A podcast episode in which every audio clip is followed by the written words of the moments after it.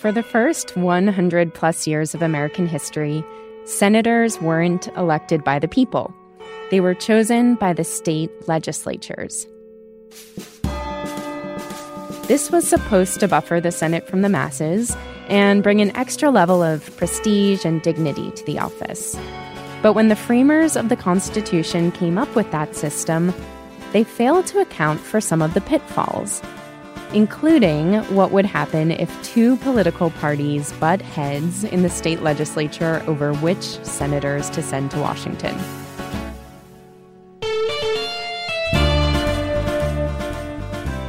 By the turn of the 20th century, that initial oversight was spinning out of control. In Missouri in 1905, the election process became so contentious that it ended in this major fistfight in the state legislature. And George Haynes, one of the great historians of the Senate, described it this way The Republicans had tried to turn back the clock, literally, in the chamber so that they would have more time to, to promote their candidate. And this so irritated the Democrats that the Democrats picked up the ladder they had been using to reach the clock and threw it out the window. Then a massive brawl broke out. The fistfight followed. Desks were torn from the floor and a fusillade of books began. The glass of the clock front was broken. The pendulum itself was still swinging. One of the members picked up ink bottles and hurled them one after another after another at the pendulum. As the motion to adjourn arose in wild disorder, the presiding officers of both houses mounted on top the speaker's desk and by shouting and waving their arms tried to quiet the mob down. One of the ink bottles hit the pendulum at just the right angle and smack. Time suddenly stopped ticking. A perfect union? Mm, not so much. I'm Lillian Cunningham with the Washington Post, and this is Constitutional.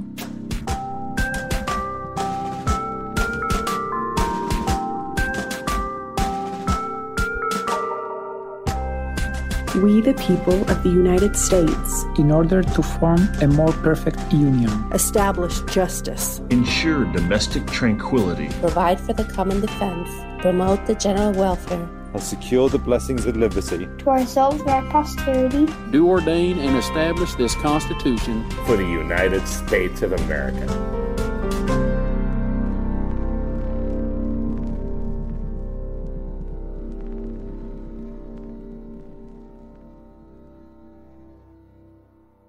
When the framers drafted the Constitution, they had a dilemma before them how to successfully unite the states and strengthen their collective identity without stripping away their individual power. In practical terms, that led to the question what should representation for the different states look like in order to create a more perfect union? Well, in response, the framers came up with a structure for Congress and how we would divvy up representatives between the House and the Senate. And that framework is basically still intact today, with one very notable exception how we elect senators. The direct election of senators is certainly the biggest change that has ever been made to the framers' vision of the Senate and its members and how they're elected. This is Betty Koed, the official U.S. Senate historian. And that change took the form of the 17th Amendment, ratified in 1913. It updated the Constitution to finally give voters the power to directly elect senators themselves, instead of having state legislatures pick them. But not everyone has agreed that shift was for the better. Former Supreme Court Justice Antonin Scalia, for example, once said, quote, the 17th Amendment has changed things enormously. And because of its passage, quote, you can trace the decline of so called states' rights throughout the rest of the 20th century. Now, Scalia isn't alone. In the past decade, as the Tea Party movement gained steam, several conservative voices, like politicians Mike Lee and Rick Perry, have called for the repeal of the 17th Amendment. Like Scalia, they said that it upset the balance of power between the states and the federal government, constraining states' rights.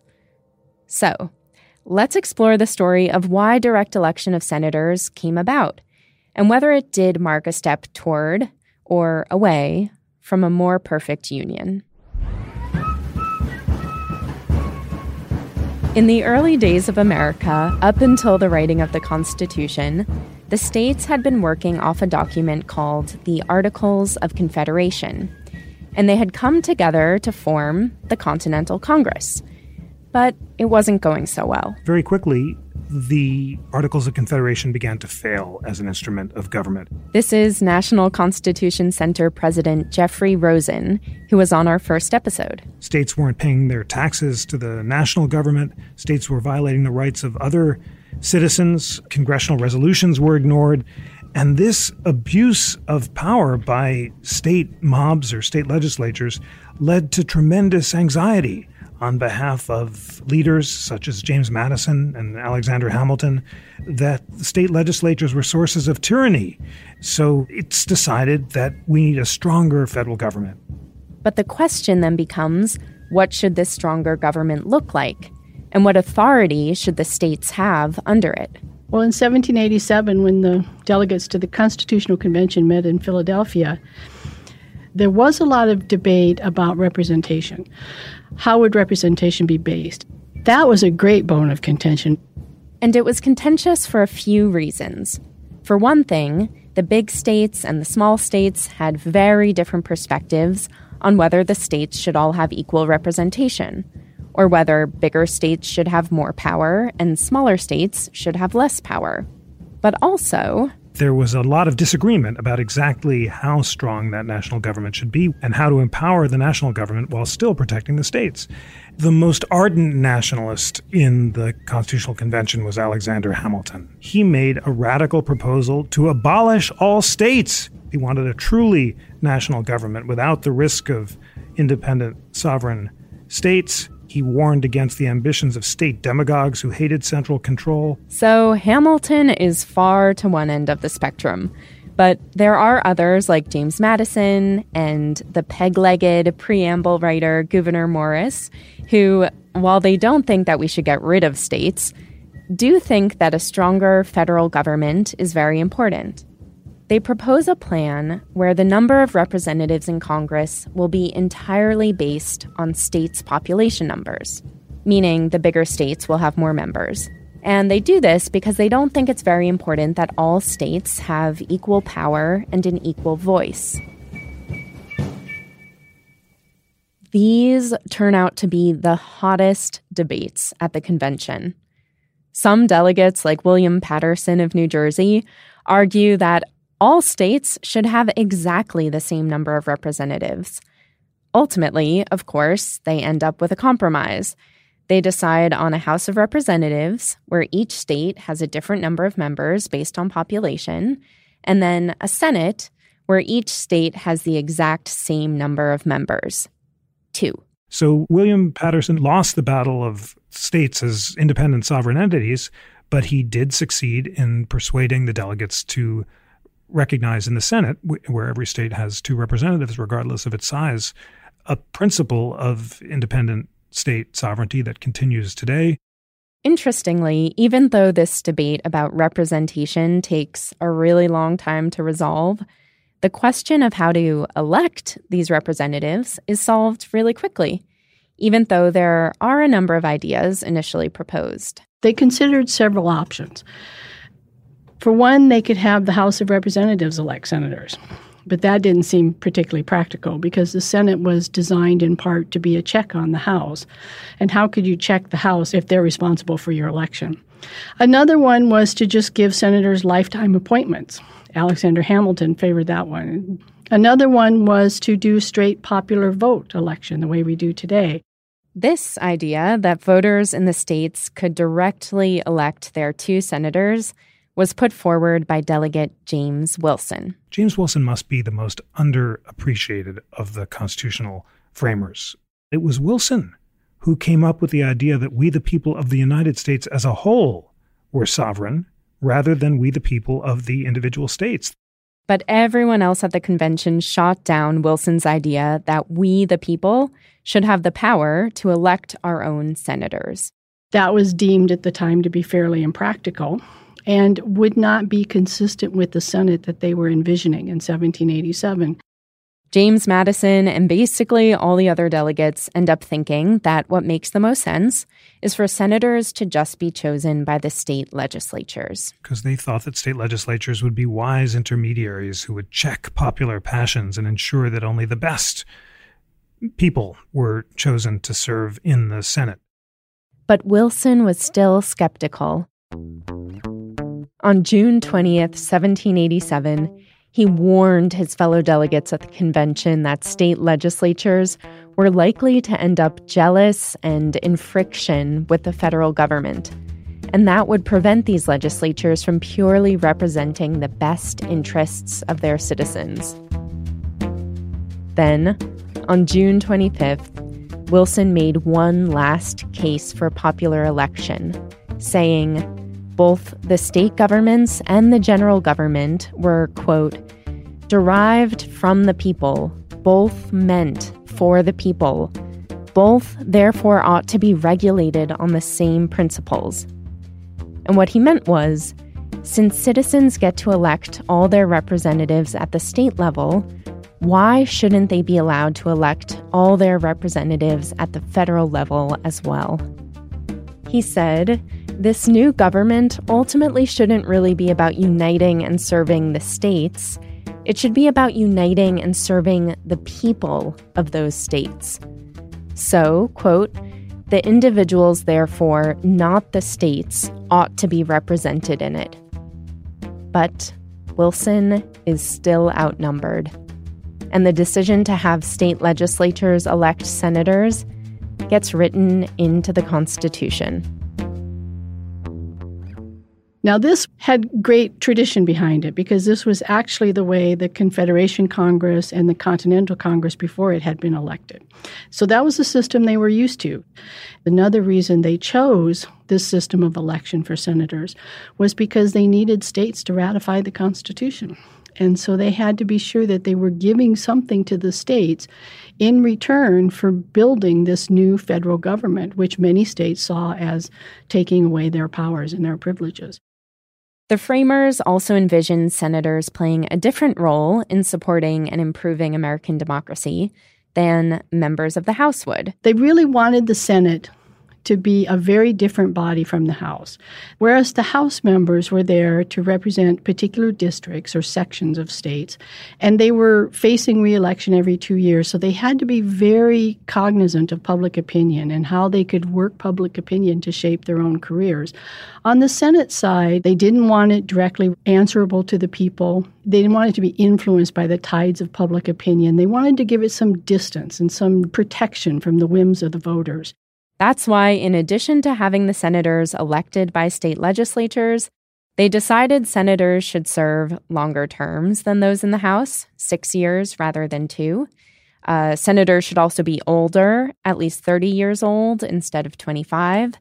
And they had to be citizens for a longer time. And by going to the state legislatures for these choices, they really thought they would get individuals who had long service in government. So there were people who would know their states well, and they would be people who would have strong connections to the state governments. And that was true of many of the early senators. You know, we had people like Oliver Ellsworth of Connecticut, who was one of the great legal brains of the early Senate. He was the author of the Judiciary Act that created the federal judiciary. The framers of the Constitution had also given the Senate specific powers that the House didn't have most importantly, the powers of advice and consent. So they were there to advise the president, they were there to consent or reject treaties or nominations, and they were also there to be the sole power to try impeachment. So all of these things gave the Senate this kind of advisory role that had not been given to the House. So this all sounds great. It goes into effect. And for several decades, the process of states choosing their senators goes quite smoothly. No one gives much more thought to James Wilson's lone pushback at the convention that senators should be popularly elected until the middle of the 1800s. The issue really starts to heat up. And it heats up largely because we're coming into a time period in our national history when we're developing two very strong political parties. The Republican Party is born in the mid 1850s, the Democratic Party has grown much stronger in the last 20 years. And so partisan issues are becoming much more important in American politics. By the 1850s, you start to see deadlocks in state legislatures. The kind of deadlocks that led to fights like the one in Missouri where the state legislature erupted into an all out brawl. And these partisan battles in legislatures across the country got people thinking that maybe our system for electing senators wasn't quite working. As a first attempt at fixing the system, Congress passed a new law in 1866 that tried to standardize the process for Senate elections. It set a consistent date for holding the elections and it required that state legislatures take one vote every single day for as long as it takes to get a majority winner. Unfortunately, this didn't really resolve the deadlocks. It just consumed a ton of the state legislature's time and meant that Senate seats could go months, sometimes years, without being filled. By the time you get to the 1880s and 1890s, the inability of state legislatures to settle on a candidate became increasingly problematic. There was a case in North Carolina when they had 85 candidates that came forward for one seat, and none of those candidates were ever able to get a majority vote. And so, even though the state legislature voted over and over and over 200 and some ballots, they weren't able to settle on one candidate. And these deadlocks and Senate vacancies weren't the only problem. When we go into the Gilded Age, you get larger and larger and more difficult cases coming before the Senate of corruption. Over the course of the 1870s to the turn of the century, we had nine high profile bribery cases in the Senate. And some of them have to do with the electoral process itself. For instance, bribery of state legislators became a problem by the 1880s and 1890s when people were offering bribes of various forms to legislators to actually elect a person as a senator. At the same time, the Senate itself is changing. America is changing. This is a period of the rise of big business. This is a time of industrialists and financiers. This is a time when elections are getting caught up in money issues and campaign issues and campaign finance issues. And the attention that gets throughout the 1890s and the early 20th century really helps to stoke those the, the calls for reform. It's just this growing awareness of the Senate becoming what at that time was called the Millionaires Club. It was people who were elected from big business, people who were elected that were tycoons of industry, people who had really strong ties to the moneyed interest in America. People like industrialist Simon Guggenheim or railroad magnate William Clark, who reportedly bribed state legislators for his Senate seat, and when questioned about it, famously responded, I never bought a man who wasn't for sale. And so you got people elected to the Senate who were very wealthy, who were very powerful. Some of them were answerable to the demands of the people, some of them were not. But it really shaped an overall reputation of the Senate to be just this body of millionaires who really have no connection to the common man. And there was a lot of truth to that. It's not the complete Senate, but there was a lot of truth to that issue. Many of these wealthy senators were coming out of the eastern and the mid Atlantic states, but a different sort of tide was rising in the West.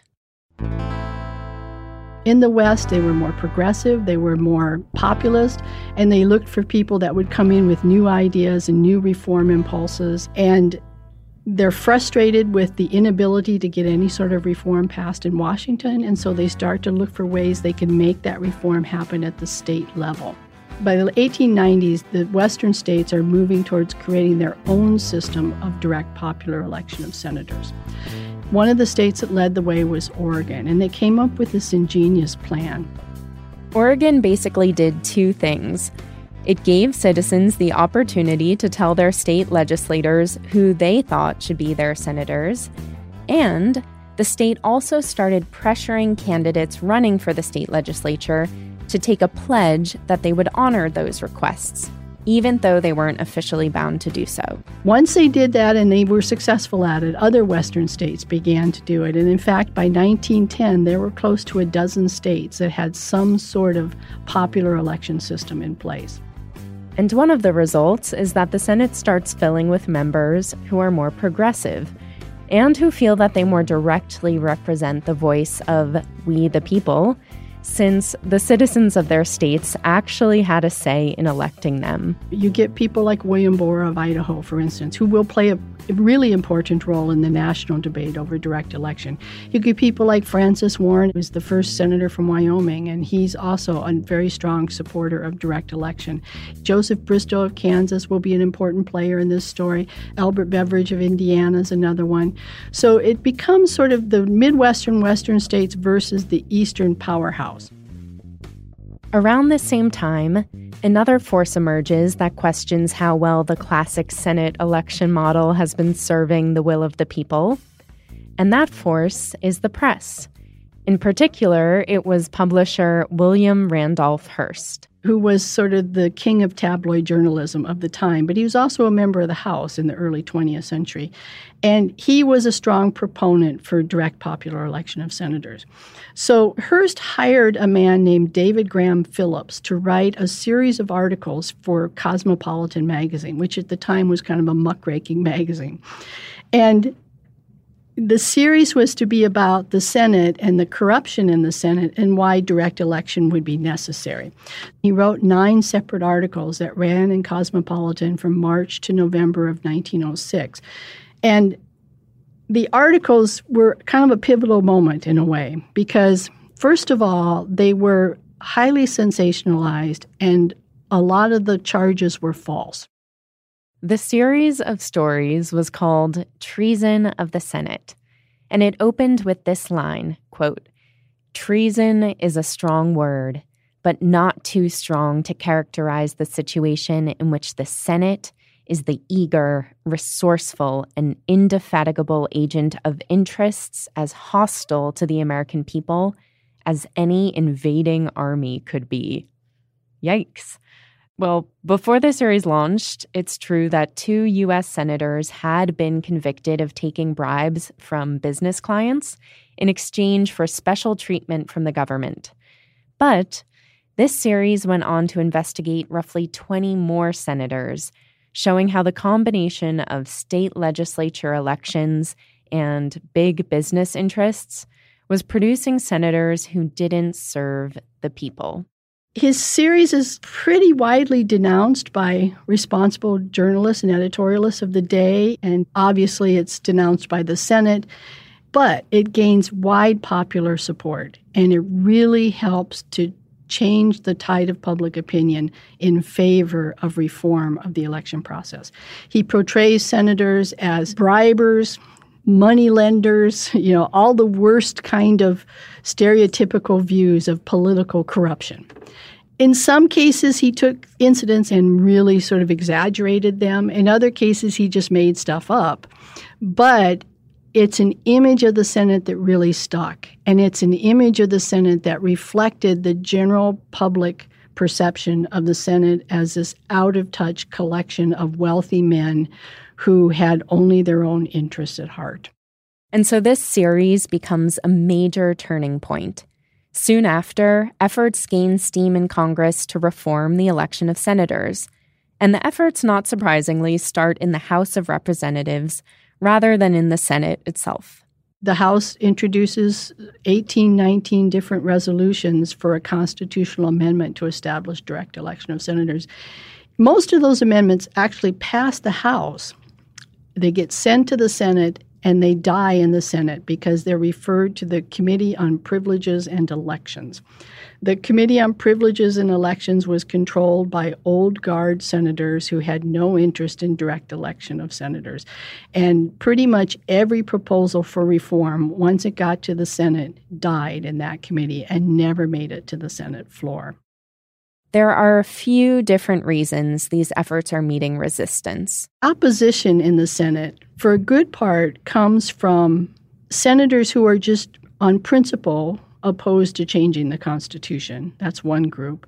Another are really tied to the old system because that was their system of election, and they feared that if they changed that system, they would lose their seats.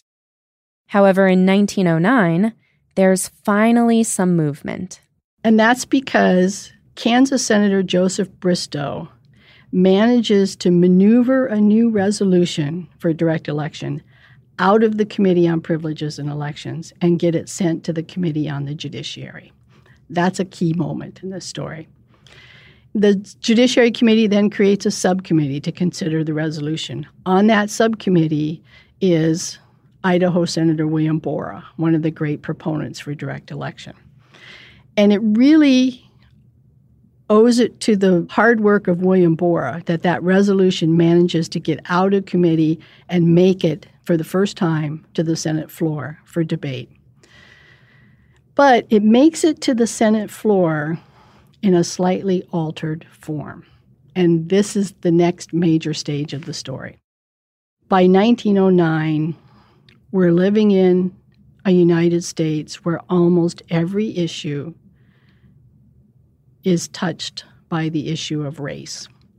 And that becomes an important component in the direct election system. Because the only way that Idaho Senator William Borah could convince his peers to let the proposed constitutional amendment for direct election actually leave the Judiciary Subcommittee and go to the Senate floor for a vote was if he agreed to tack onto it something that the Southern Democrats wanted a race rider. The race rider basically stipulates that if the Constitution is amended and we switch over to allowing voters to directly elect their senators, then sure, that's fine. But the states themselves have the ability to control the terms of the elections. The federal government won't have any say. Now, the reason this was called a race rider is that what these southern states were essentially saying between the lines was we don't want African Americans in our state to participate in electing senators. So, if we're going to have popularly elected senators, then we better be able to create whatever voting terms we see fit. In other words, we better be able to exclude anyone we want to. When you're talking about the 17th Amendment, there are two sections of the Constitution that you have to think about. There's Article 1, Section 3, which is the part that defines how Senate elections happen. And that's what they're trying to change from indirect to direct election. But there's also Article 1, Section 4, which says that the times, places, and manner of holding elections for senators and representatives shall be prescribed in each state by the legislature thereof. And it says, the Congress may at any time by law make or alter such regulations. And it's that phrase that becomes the target of the debate in the Senate in 1909 and 1910 and 1911.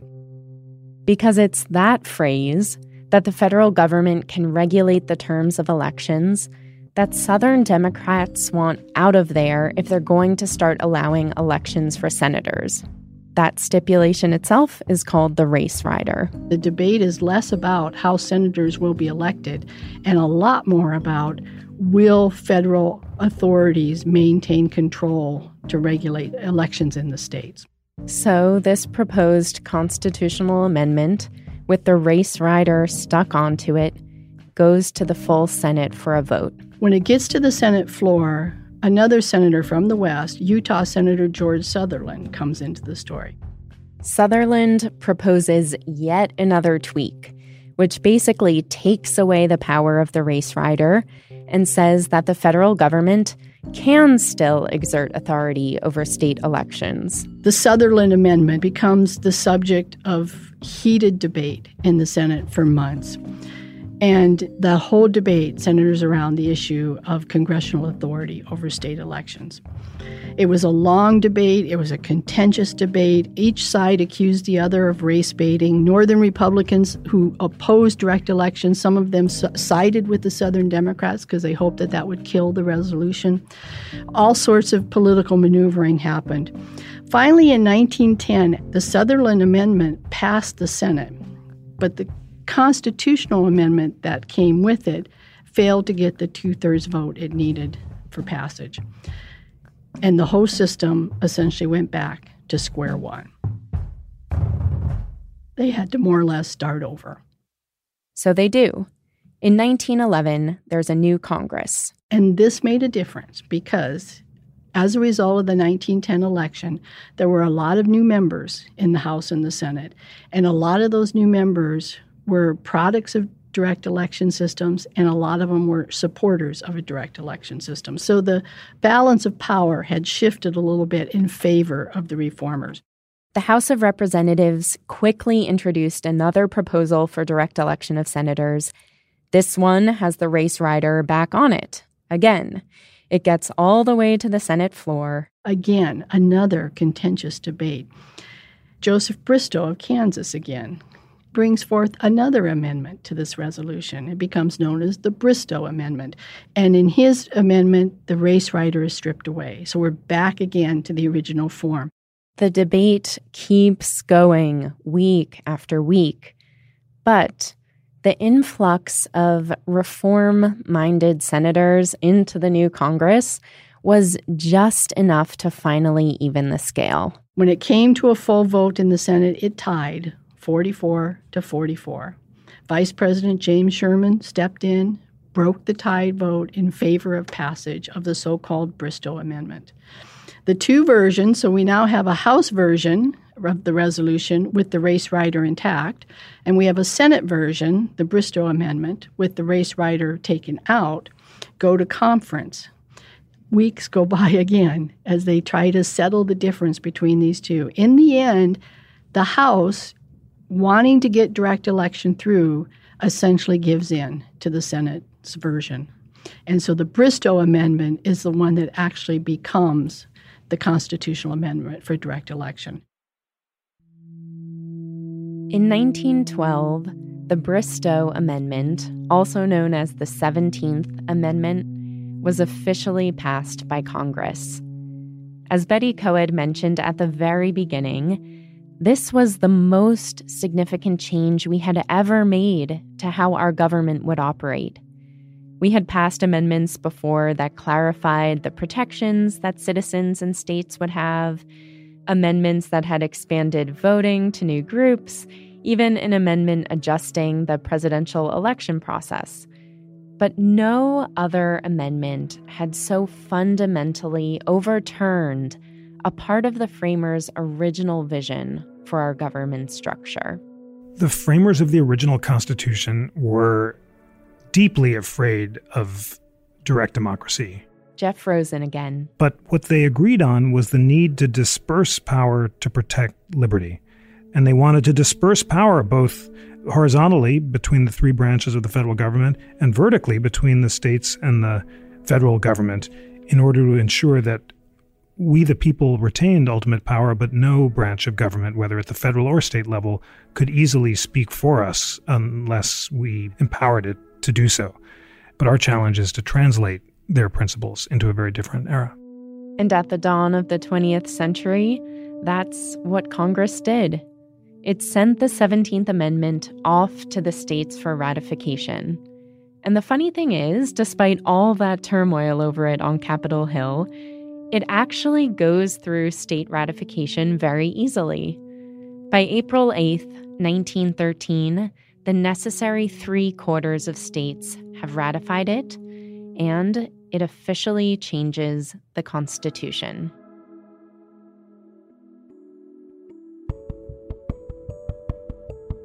One of the things you have to remember is that by the time we get to 1910, 1911, nearly 40 of the states had already come out publicly in favor of direct election. In fact, state governments were asking for this reform. State governments were tired of dealing with Senate elections. They were tired of dealing with the corruption and the bribery that came along with it. And they saw it as just a nuisance to them by then. They were also tired of the amount of time their state legislatures were spending on it when they could be using those sessions to pass state legislation and focus on a sea of local issues. Today, many people look back at the debate and they think it was taking power away from the states, but in reality, the states wanted that taken away from them. Oh, sure, there were people, particularly in the Eastern Seaboard and the Southern Democrats, they were not in favor of the, the amendment, but even in some of those cases, the states had spoken in favor of reform. So they didn't have much of a choice at that point. They had to step on board. So, what changed after ratification of the 17th Amendment? Did it move us to a system where our leaders in the Senate better serve the people, where there's less corruption? Did it better perfect our union? I think the Senate today, if you compared it to that of the early 20th century, is much more egalitarian. The Senate tends still to be wealthier than the House members as a rule, and uh, we still have some members of the Senate that are very wealthy members, but it's not the millionaires club of the 1890s. We also have senators that are teachers and farmers and doctors. And you could also argue it would have been a lot harder to elect women to the Senate under the old system than you do under the new system. You know, we don't get our first female senator till 1922. She's appointed. The first elected woman senator comes in 1932. If they had had to contend with the indirect election system, where they had to go and get the favor of the state legislature to gain office, it would have taken even longer to get women into office because they didn't have those kinds of connections in state government. So I think the fact that we have 21 women senators in the Senate today is also due in part to the fact that we now have a direct election system. And what about a better functioning Senate? One that can work more effectively to serve its citizens? It's interesting because this constitutional amendment, like many others, has had consequences intended and unintended. It did get rid of the deadlocks, and it got rid, of course, of the bribery of state legislators. It also helped to cement a stronger bond between senators and their constituents because now they had to go directly to the voter rather than just to the state legislature. And I think that in the long run has had a positive impact in many ways.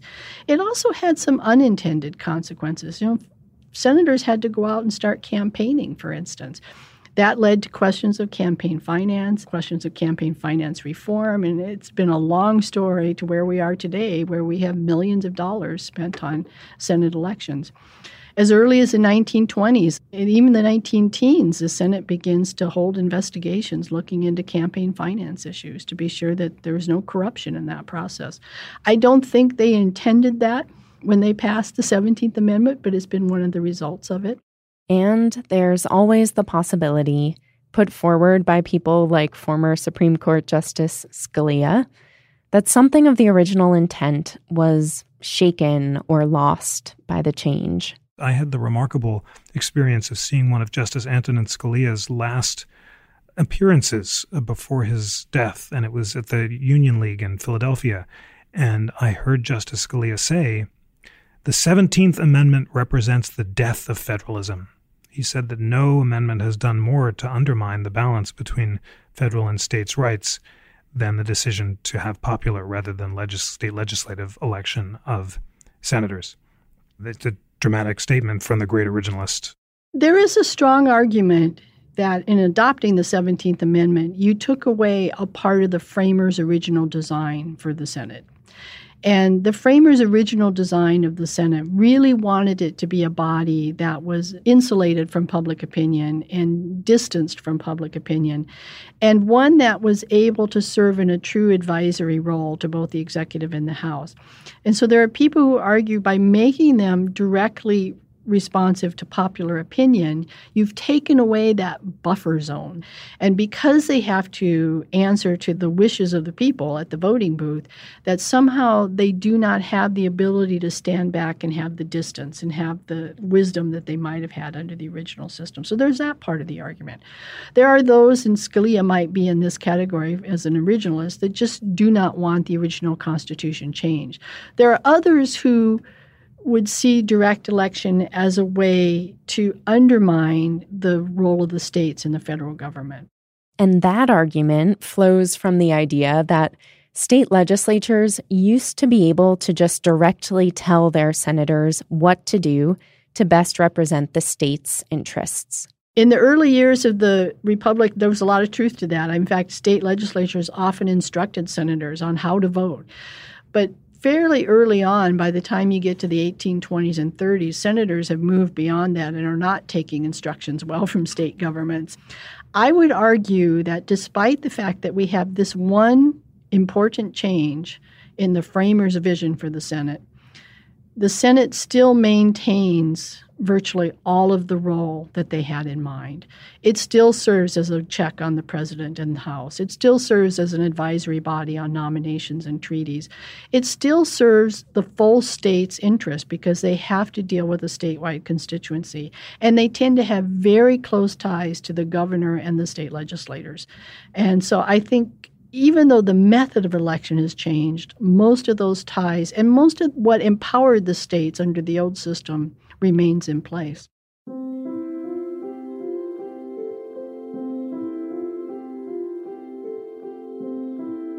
Only one of our constitutional framers, James Wilson, had anticipated that this change might be necessary.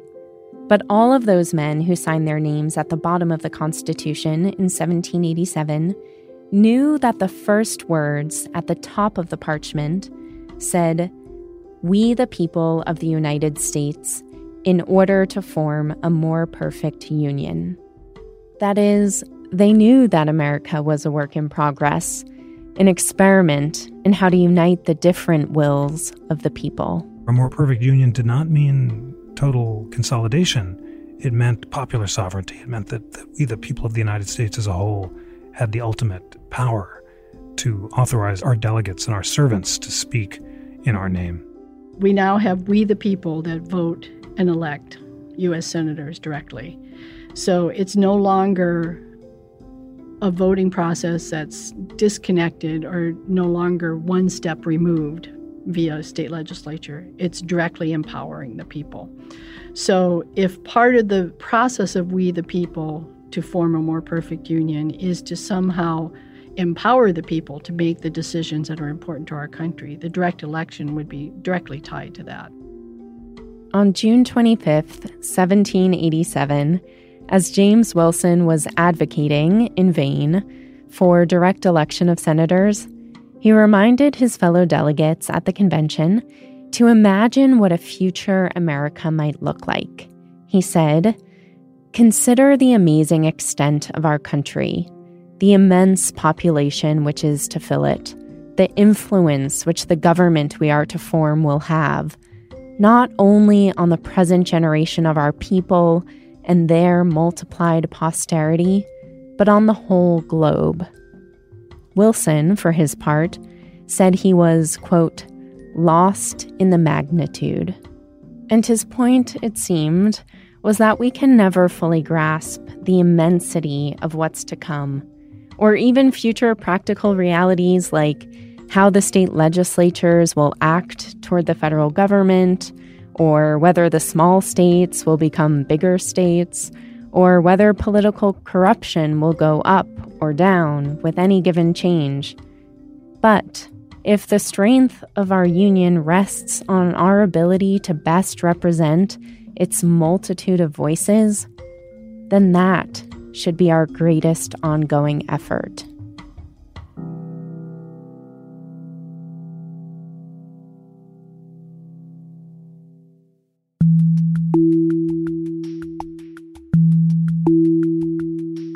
Many thanks to this week's guests Jeffrey Rosen, president of the National Constitution Center, and Betty Koed, the U.S. Senate historian.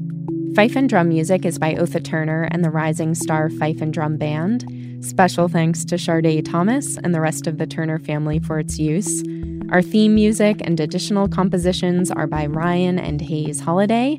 The original artwork for our podcast is by Michelle Thompson. And as always, a huge thank you to Ted Muldoon, my producer here at the Washington Post. As a thank you to you, the Post is giving constitutional listeners $100 off on a one year, all access digital subscription to The Washington Post. Visit wapo.st slash podcast offer to redeem it. That's wapo.st slash podcast offer. If you like the show, please rate and review us on whatever platform you're listening to this. And if you want to let me know personally what you think of the series, I would love that. You can find me on Twitter at Lily underscore Cunningham. Thanks so much for listening, and stay tuned for more episodes of Constitutional.